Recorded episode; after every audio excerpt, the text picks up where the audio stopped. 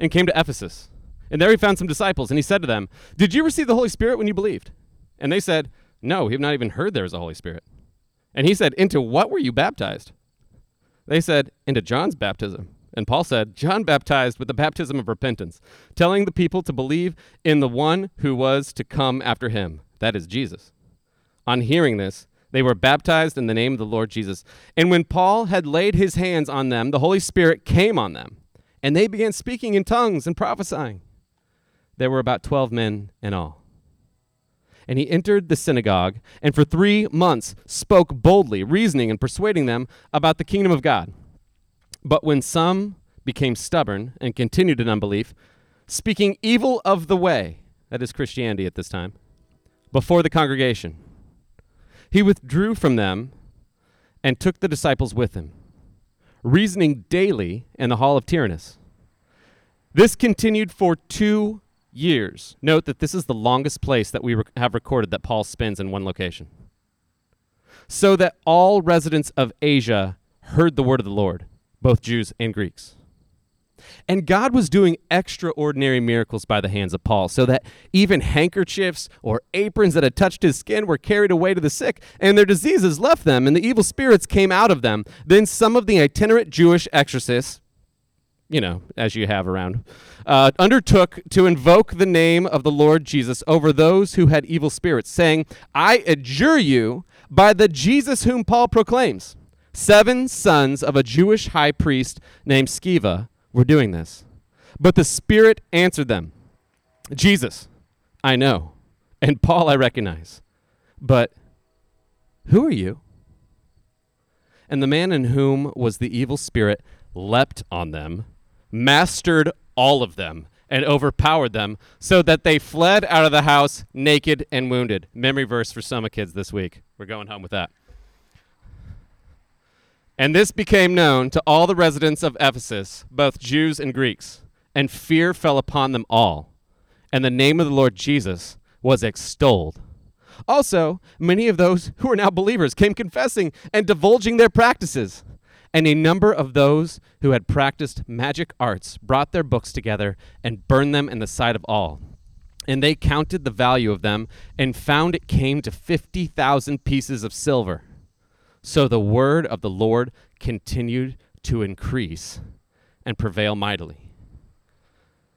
Now, we're not going to read through the rest of the story of what's depicted in Ephesus and Acts, in which the people are going to riot again because Paul comes in preaching that these idols that you were building of, in this case, Artemis, the goddess of fertility and sex and, and family life and all these things, that they believed they had a special connection to because they had the Temple of Artemis, which is one of the seven wonders of the world. It's no slouch of a building.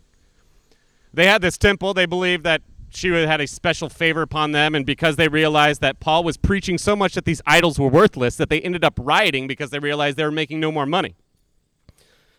But we see this in Ephesus. Again, the place that Paul, at least recorded in Acts, spends the most amount of time two years. And in part, it is likely because of what he's depicting in this story, which is something we have seen in other places, but in this place, he is going to zoom in on the spiritual and demonic warfare that's present in Ephesus, likely because of the pagan temple that invited its presence. And of course, as we see the amount of magic and dark arts that was eventually brought forward as Paul began to preach a more powerful power. And we've talked about this even a few weeks ago, but I felt compelled that we needed to zoom in on this more closely in Acts 19. That we live in a world in which we can see, taste, smell, feel, experience through our five empirical senses. And we live in a world that we cannot see. We cannot taste, we cannot touch, we cannot smell, we cannot feel. We cannot perceive through our empirical senses. We know this in part as the scripture lays it out because there is a power.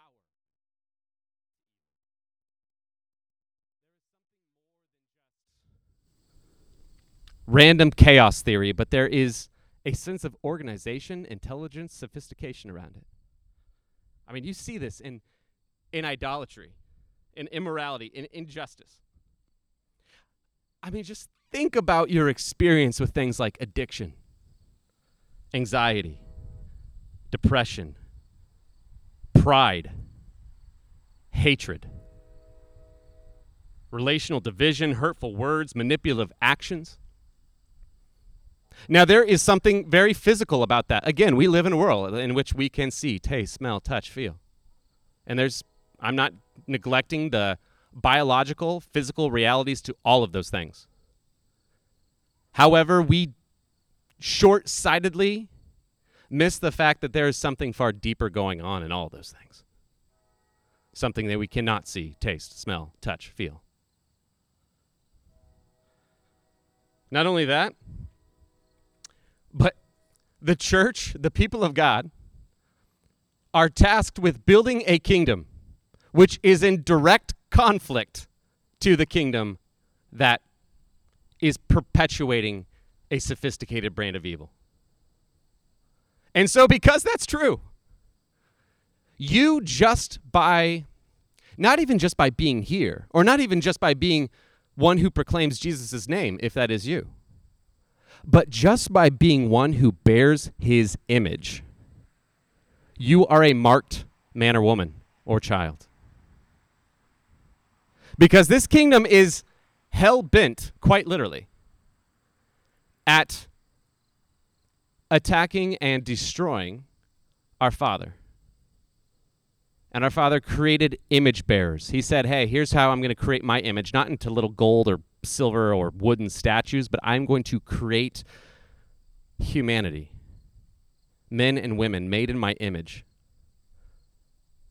So that in times of yesteryear, when people would step off onto a boat into a new land and they would say, Who rules here? They would look to the statues and say, Whose image is that? Because that's the ruler. But instead, it would say in a way that if you stepped onto this world and you would not know who was ruling here, you would look at the men and women who abide.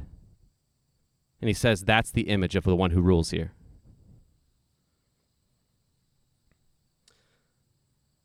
So we have an we have not only a calling, but here's what I want us to see today. I want us to see out of Acts 19 and out of the scriptures, and particularly in the book of Ephesians, which Paul is going to write to this group of people, as well as it probably circulated around a number of other people, but he did write it and he sent it to Ephesus, people who had experienced what happened here through the sons of Sceva, through the destruction of the dark arts materials, through the riots in the, around the temple of Artemis. He wrote to them the book of Ephesians. So I want to look at those two pieces, and I want to make this what I want to stand out clearly to you. I want you to know that we have an authority, you and I, as God's image bearers, an authority to build his kingdom against the kingdom who is in this world. We have the power to do the will of God and build that kingdom because of our relationship to Jesus, who all authority has been given to. Why does Acts 19 occur? And things like Acts 19 on a regular basis. And here's why the demonic and spiritual warfare that is around us has no authority in this world, but it does have access to power. And its power's access is through the lies it tells.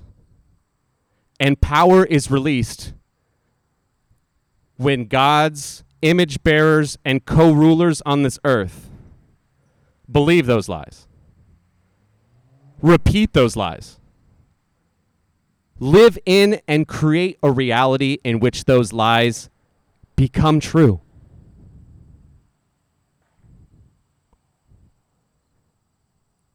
They have no authority. They do have a portal entry into power. It's you and me. I mean, let's talk about this ultimately how does this work?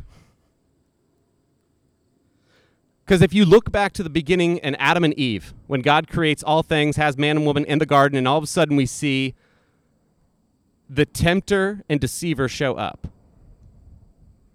That's all the description we're given by him, by the way. We don't have a direct name. We've later given names, but those are more based off of titles and words, not necessarily actual surnames or given names. But the tempter and the deceiver shows up. And he doesn't show up like a banshee or a wraith terrorizing them. He shows up lying to them. Can you actually trust that God is out for you? Did God really say that? Did he prevent you from eating of the tree of the knowledge of good and evil? Have you looked at it? It says at that point, Eve looks, she sees that it's good for food, it's lovely to the eye, and it's good to make one wise, and she takes and she eats, and she gives, and Adam takes and he eats. Here's ultimately the playbook. Come to the creation, the image bearers, those who have co ruling power on earth as it is in heaven, and introduce a small but powerful lie. He who created you, who you have shared power with, who has done all things for you, provided all things for you, does not love you and does not have your best interest in mind. So if you are going to get yours, if you are going to be safe, if you are going to be secure, if you are going to have pleasure, if you are going to experience all that this world has to offer, if you are going to be God, then that's exactly what you have to do. You take your control of your life and your world in your hands. And so you see Adam and Eve do that, and what immediately happens? Separation and disunity, blaming of one another.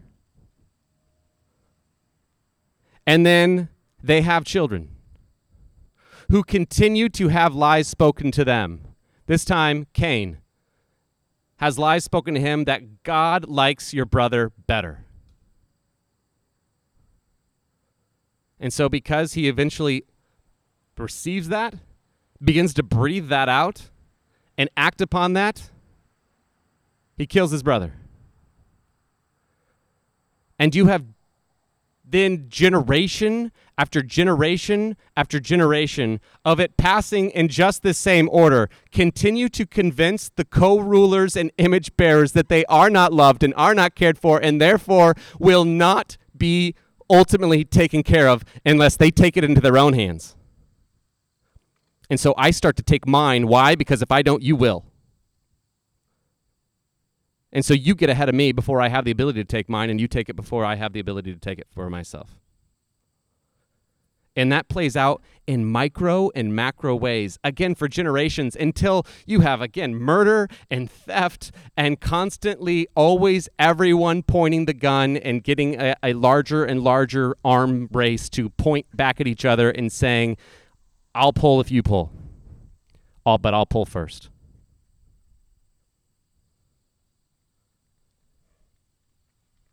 I mean, again, it's it's crazy because this happens on such a way that you and I now talk about the world as just like, well, that's just the way that it is. The reality is that's just the way that it is because that's the way that we built it. And so therefore we built it that way and now have to continue to exist in the reality of that's just the way that it is. And so it self perpetuates and gets more and more momentum. You can see this on a microcosm level if you have children, and I do. I have four, and they are all close in age. And just a microcosm level, this is just kind of like with the picture of human history. One of them is playing with a toy, sets down the toy, maybe to help another sibling. A third sibling comes up and finds a toy just sitting there with no one around it, picks up the toy, begins to play with. The first one comes back after having done something righteous and good and true, sees that the other one has taken the toy. They scream, they hit, they begin attacking. I start to enter in. And they say they stole it from me. The other one says no, it was on the ground. He says I just put it down for a second. The other one now, because they've been hit and screamed at and told on, is now saying I don't want to give it back. And now we have to enter into the point of now crossing lines, and now pretty much at we get to a point where everyone is screaming at each other. That's human history, told through my children. Because here, let's just work out this reality just as I've just laid it out in real time. Do you want to see this play out?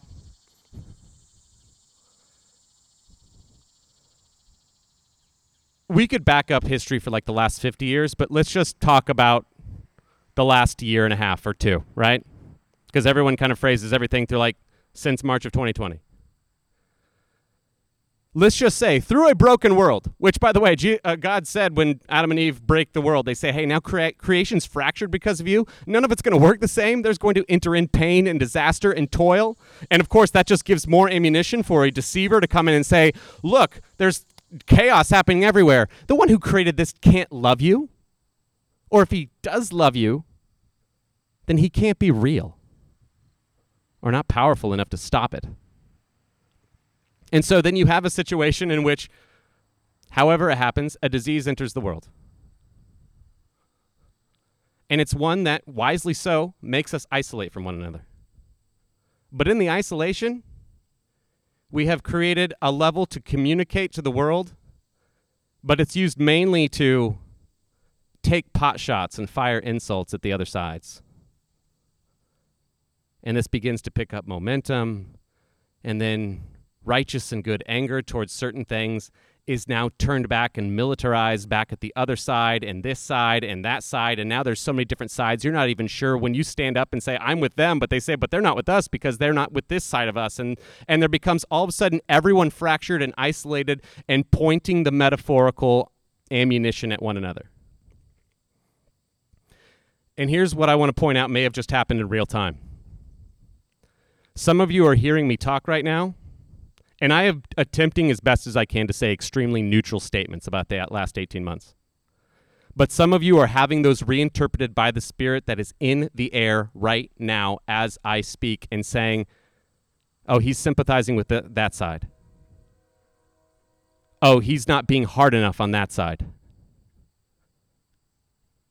He's now a part of the problem. And I mean, I'm flawed and infallible. Maybe I did say something misspokenly, misspokenly.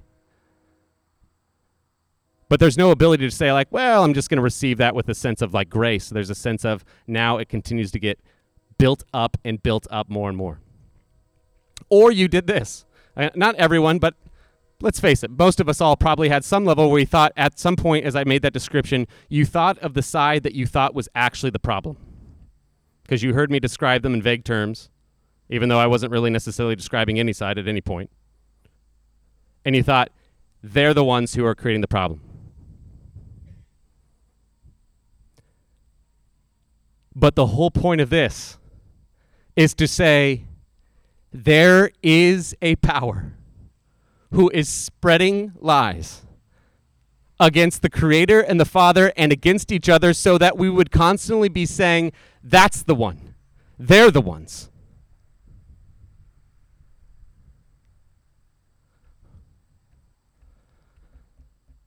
So that's the reality we're in. Let's talk about some good news. Ephesians chapter 1. Flip there with me if you would.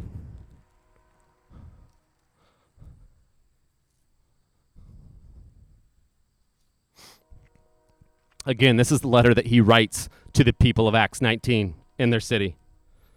He says this in chapter 1 Blessed be the God and Father of our Lord Jesus Christ who has blessed us in Christ with every spiritual blessing in the heavenly places, even as he chose us in him before the foundation of the world, that we should be holy and blameless before him in love. He predestined us for adoption as sons through Jesus Christ, according to the purpose of his will, to the praise of his glorious grace, with which he has blessed us in the beloved. In him we have redemption through his blood, the forgiveness of trespasses, according to the riches of his grace, which he lavished upon us in all wisdom and insight, making known to us the mystery of his will according to his purpose, which he set forth in Christ, as a plan for the fullness of time, to unite all things in him, things in heaven and things on earth. In him we have obtained an inheritance, having been predestined according to the purpose of him who works all things according to the counsel of his will, so that we who were the first to hope in Christ might to be the praise of his glory.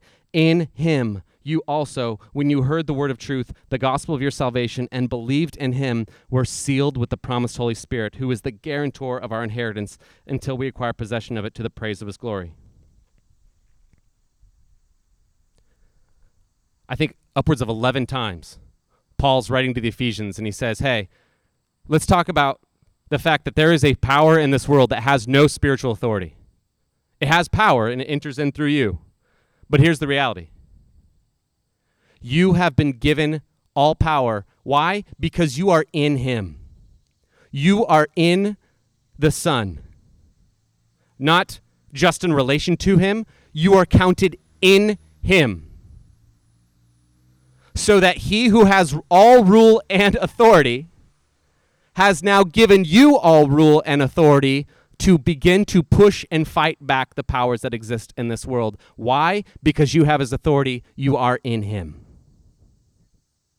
How does that play out? Let's keep reading. For this reason, because I've heard of your faith in Lord Jesus Christ, your love toward all the saints. I do not cease to give thanks for you, remembering you in my prayers, that the God of our Lord Jesus Christ, the Father of glory, may give you the spirit of wisdom and the revelation and the knowledge of him, having the eyes of your hearts enlightened, so that you may know what is the hope to which he has called you, what are the riches of his glorious inheritance in the saints, and what is the immeasurable greatness of his power toward us who believe, according to the working of his great might, that he worked in Christ when he raised him from the dead and seated him at the right hand in the heavenly places far above all rule and authority and a power and dominion, and above every name that is named, not only in this age, but also in the one to come. And he put all things under his feet and gave him head over all things of the church, which is his body, the fullness of him who fills all in all. And you who were dead in your trespasses and sins, chapter 2 in which you once walked, following the course of this world, following the prince of the power of the air, the spirit that is now at work in the sons of disobedience, among whom we all once lived in the passions of our flesh, carrying out the desires of the body. Nobody came in here because you were spiritually good. You were all dead. And in the mind, and were by nature children of wrath, like the rest of mankind.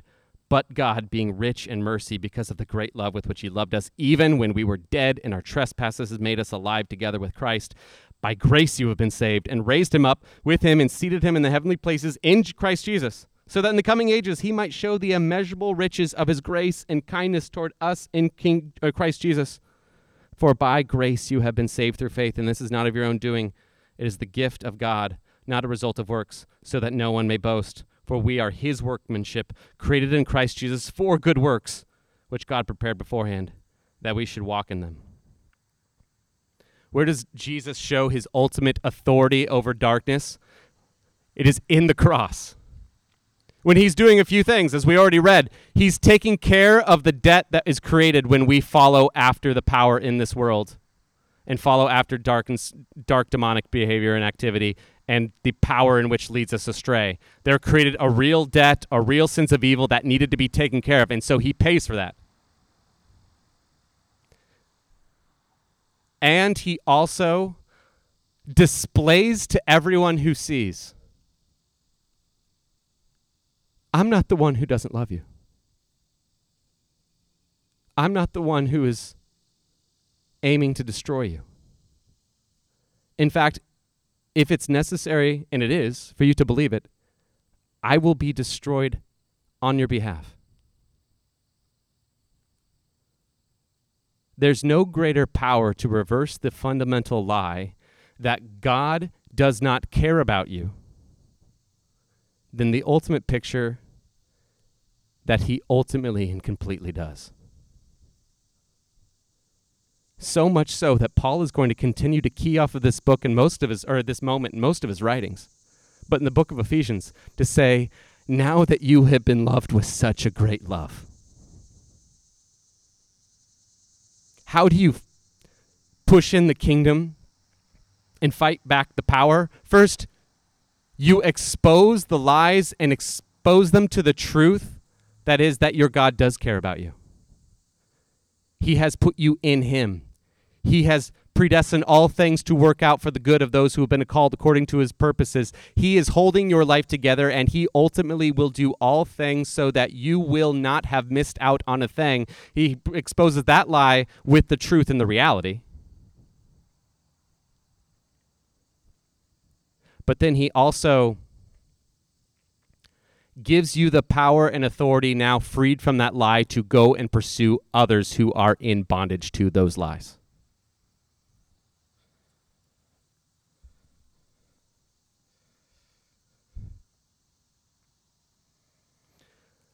I mean, ultimately, this power that we talk about in Ephesians 19, it's pretty strong. I mean, look at the sons of Sceva.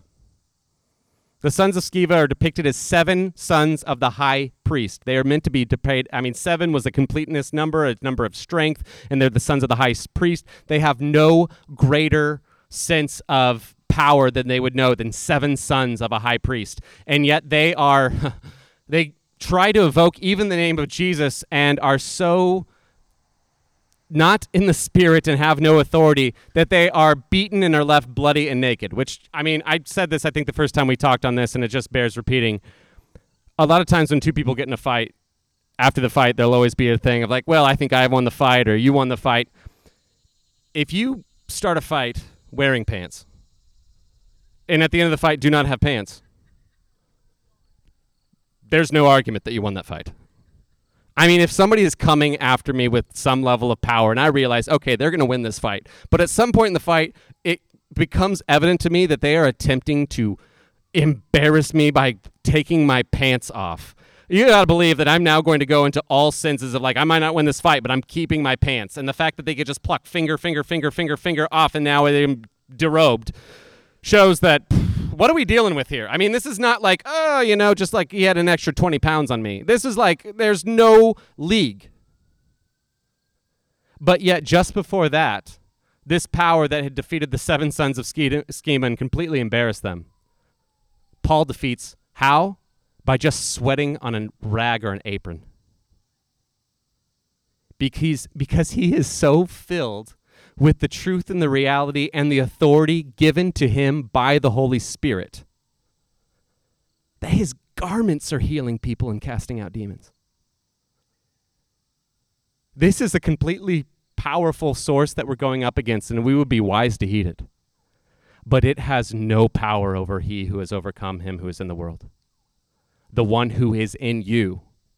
And the same power that raised him from the dead is in you and I when we believe and are filled with the Holy Spirit. So again, that power that not only begins to work its way out just by it purely repelling away the darkness, but it also starts to fill my mind with truth. And then it also gives me a mind that sees Jesus who has so loved and sacrificed for me that I am able to absorb and love and sacrifice for others. And therefore, wake them up like I was woken up.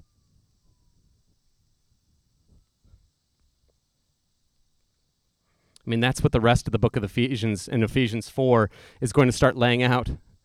That Paul's going to say, hey, now because you have been saved by him who has bought you back from those who possessed you and has now restored you the truth that he is actually the one that is holding your life together and giving you all good things and all spiritual blessings, he's given you every spiritual blessing. He's given you everything. There is nothing that on the other side of eternity you're going to say, I missed out on. And because He's the one who's done that, now you can bind together, preserving the bond of peace, it's going to say in Ephesians 4. Tearing down the wall of hostility that divides, it's going to say in Ephesians 2. Serving one another, bearing with one another, bearing each other's burdens for one another continually experientially defeating the lie that you are alone and that you are worthless. Jesus experientially defeated it for those of us who now believe, and probably, I'm guessing, there was someone who embodied it to you. And now you are given the ability to continually grow out of those lies and embody it to another. So, how do we proceed in this moment, in this time, and in this place? Actually, I think you see all these things in Ephesians 6. If you're still in Ephesians, flip over to Ephesians 6.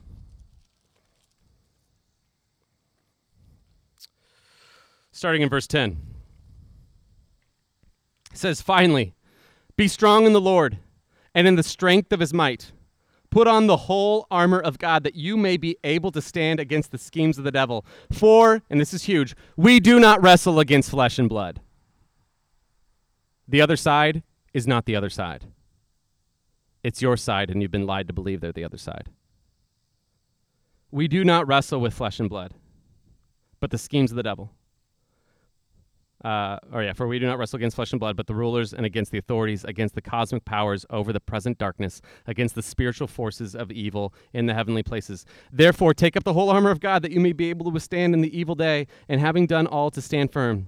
Stand therefore, having fastened on the belt of truth. The first way that we proceed in this place and in this time is that we proceed in truth.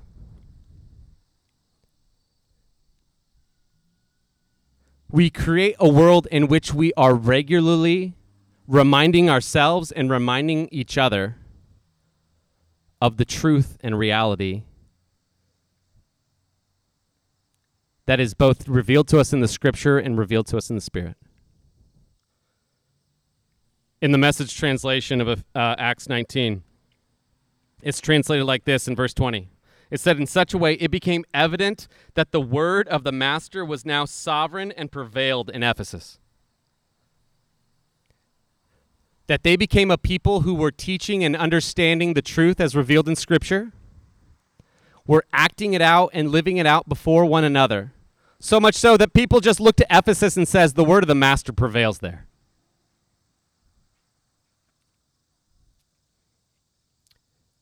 It would make sense, as I always say. People always say, like, you've been talking all about the spiritual reality. I'm not sure if I actually even believe this because I don't see a lot of evidence for it. I always point out if you were a sophisticated and intelligent being trying to perpetuate evil in a Western society that only believed in what they could empirically see, taste, smell, feel, and touch, wouldn't you make sure that you just remained imperceivable? But if you were in maybe, say, I don't know, a impoverished South American country in which you were deathly afraid of spirits that were inhabiting every place, wouldn't you show up in nightmares and terrorize people? Which absolutely happens, by the way. Talk to someone who's been there.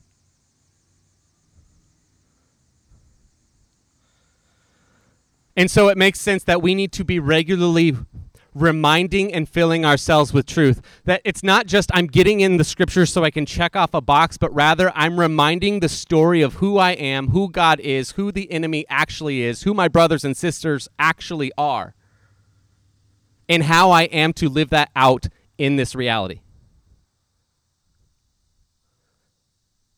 I mean, scripture. I, I love. I love Tim Mackie of the Bible Project's his definition of what scripture is. He says it's a whole genre. Yes, it's many different genres: poems, histories, uh, you know, uh, gospel narrative, all those things. But he says, as a meta narrative, it's ancient Jewish wisdom literature. What do you do with wisdom literature? You meditate on it. It doesn't reveal its secrets just by opening up and saying, "Okay, I got all the who, what, where, when, why, and hows." But I get all those things. I read it, I let it shape me over time and life, and I reorient my frame to reality through truth. That's the first. So stand therefore, having felt, fastened the belt of truth, and having put on the breastplate of righteousness, and as shoes for your feet, having put on the readiness given to the gospel of peace. Let's talk about those two things. First, the breastplate of righteousness. This speaks to one thing not giving a foothold for the enemy to have authority over your life. Or maybe it's better put, not giving a place where you entertain lies and just have them sit in the background app spinning and constantly shaping you just a little bit. It's going to talk about several times in the scripture don't give a foothold to the devil or the enemy. It's usually going to describe footholds as this one, obviously believing lies that are not true, and that stands to holding the truth of reality of Scripture, regularly reframing your mind. Or another way, entertaining sin. Entertaining ways that God has said, you will not find human flourishing this way. But yet, continually just saying, like, I don't know about that. Or maybe you say, I do know about that, but I'm just completely in bondage to di- addiction through this. Rather, doing everything we can to put that in the ground, to fight it out, because believing and entertaining sin is basically just playing with something as if to say, maybe this is truth and giving it just enough of a foothold so that man all of a sudden maybe i don't think it's truth but i'm so held on to it i can't let go of it. And maybe there gets a point where i don't even want to let go of it. And maybe there's a point where i'm even defending it. And there, there's a point where i'm so breathing out the lies that i have been told so many times i now just believe them to be true.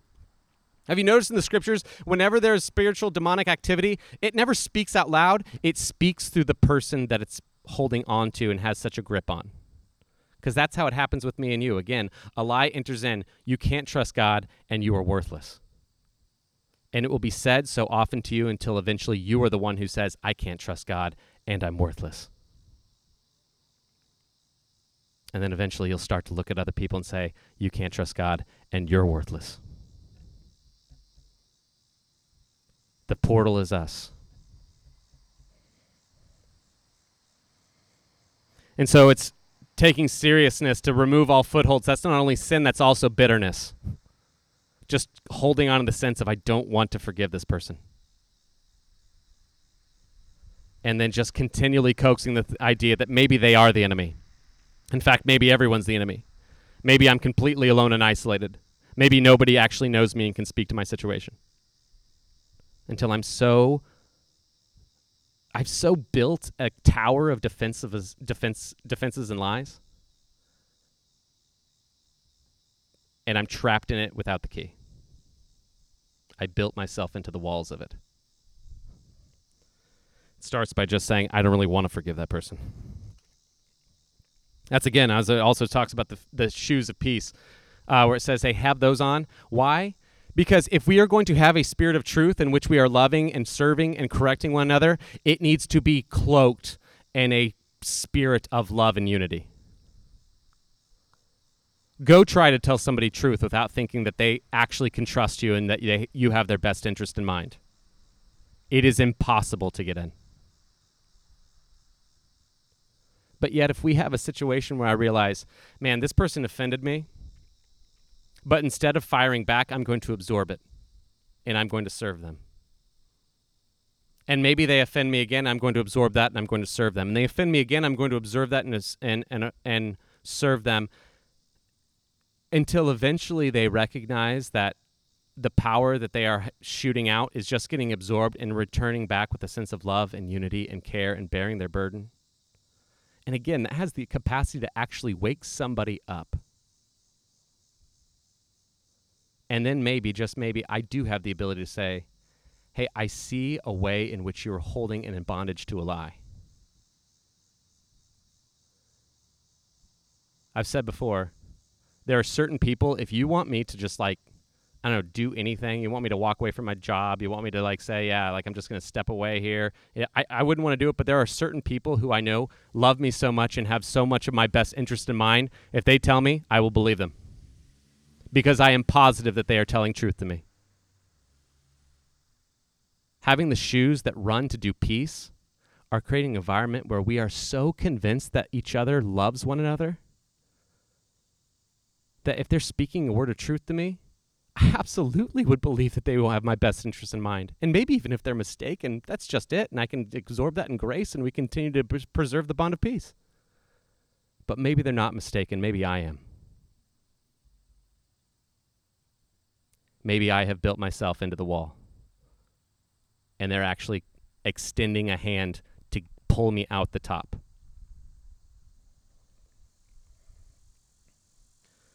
So we hold on in truth and righteousness are not giving a foothold, of preserving the love and unity of peace.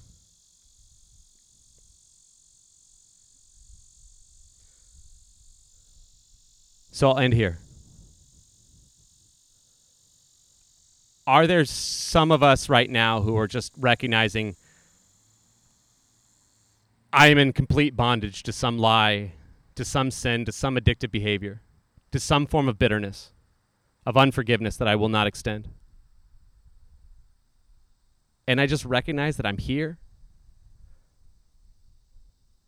This is a safe family for you.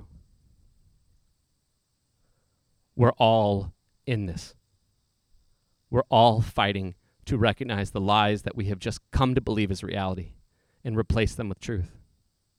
We're all fighting to believe the fact that we are actually so loved that we can so love other people by absorbing sin and darkness and it ending with us and it putting in, it into the ground through our body. You are safe here. You are free and you are invited. If there's things you need to repent of to bring to the light to get rid of the power, then come forward and repent. If you need to be prayed for, you're like, maybe I don't know if this is spiritual bondage. Who cares? Just put it in the ground by like let's at least address that. There's nobody who goes to the doctor and says like, well, this medication might help. It won't do anything bad. Well, I just don't know. I want to make sure I know that it's going to help before I actually take it. Just take it. If it works, then hallelujah. I now recognize that there is probably the spirits in the air just rerouted that to make that more political than I ever actually had, ever intended it to be. And that's just proof.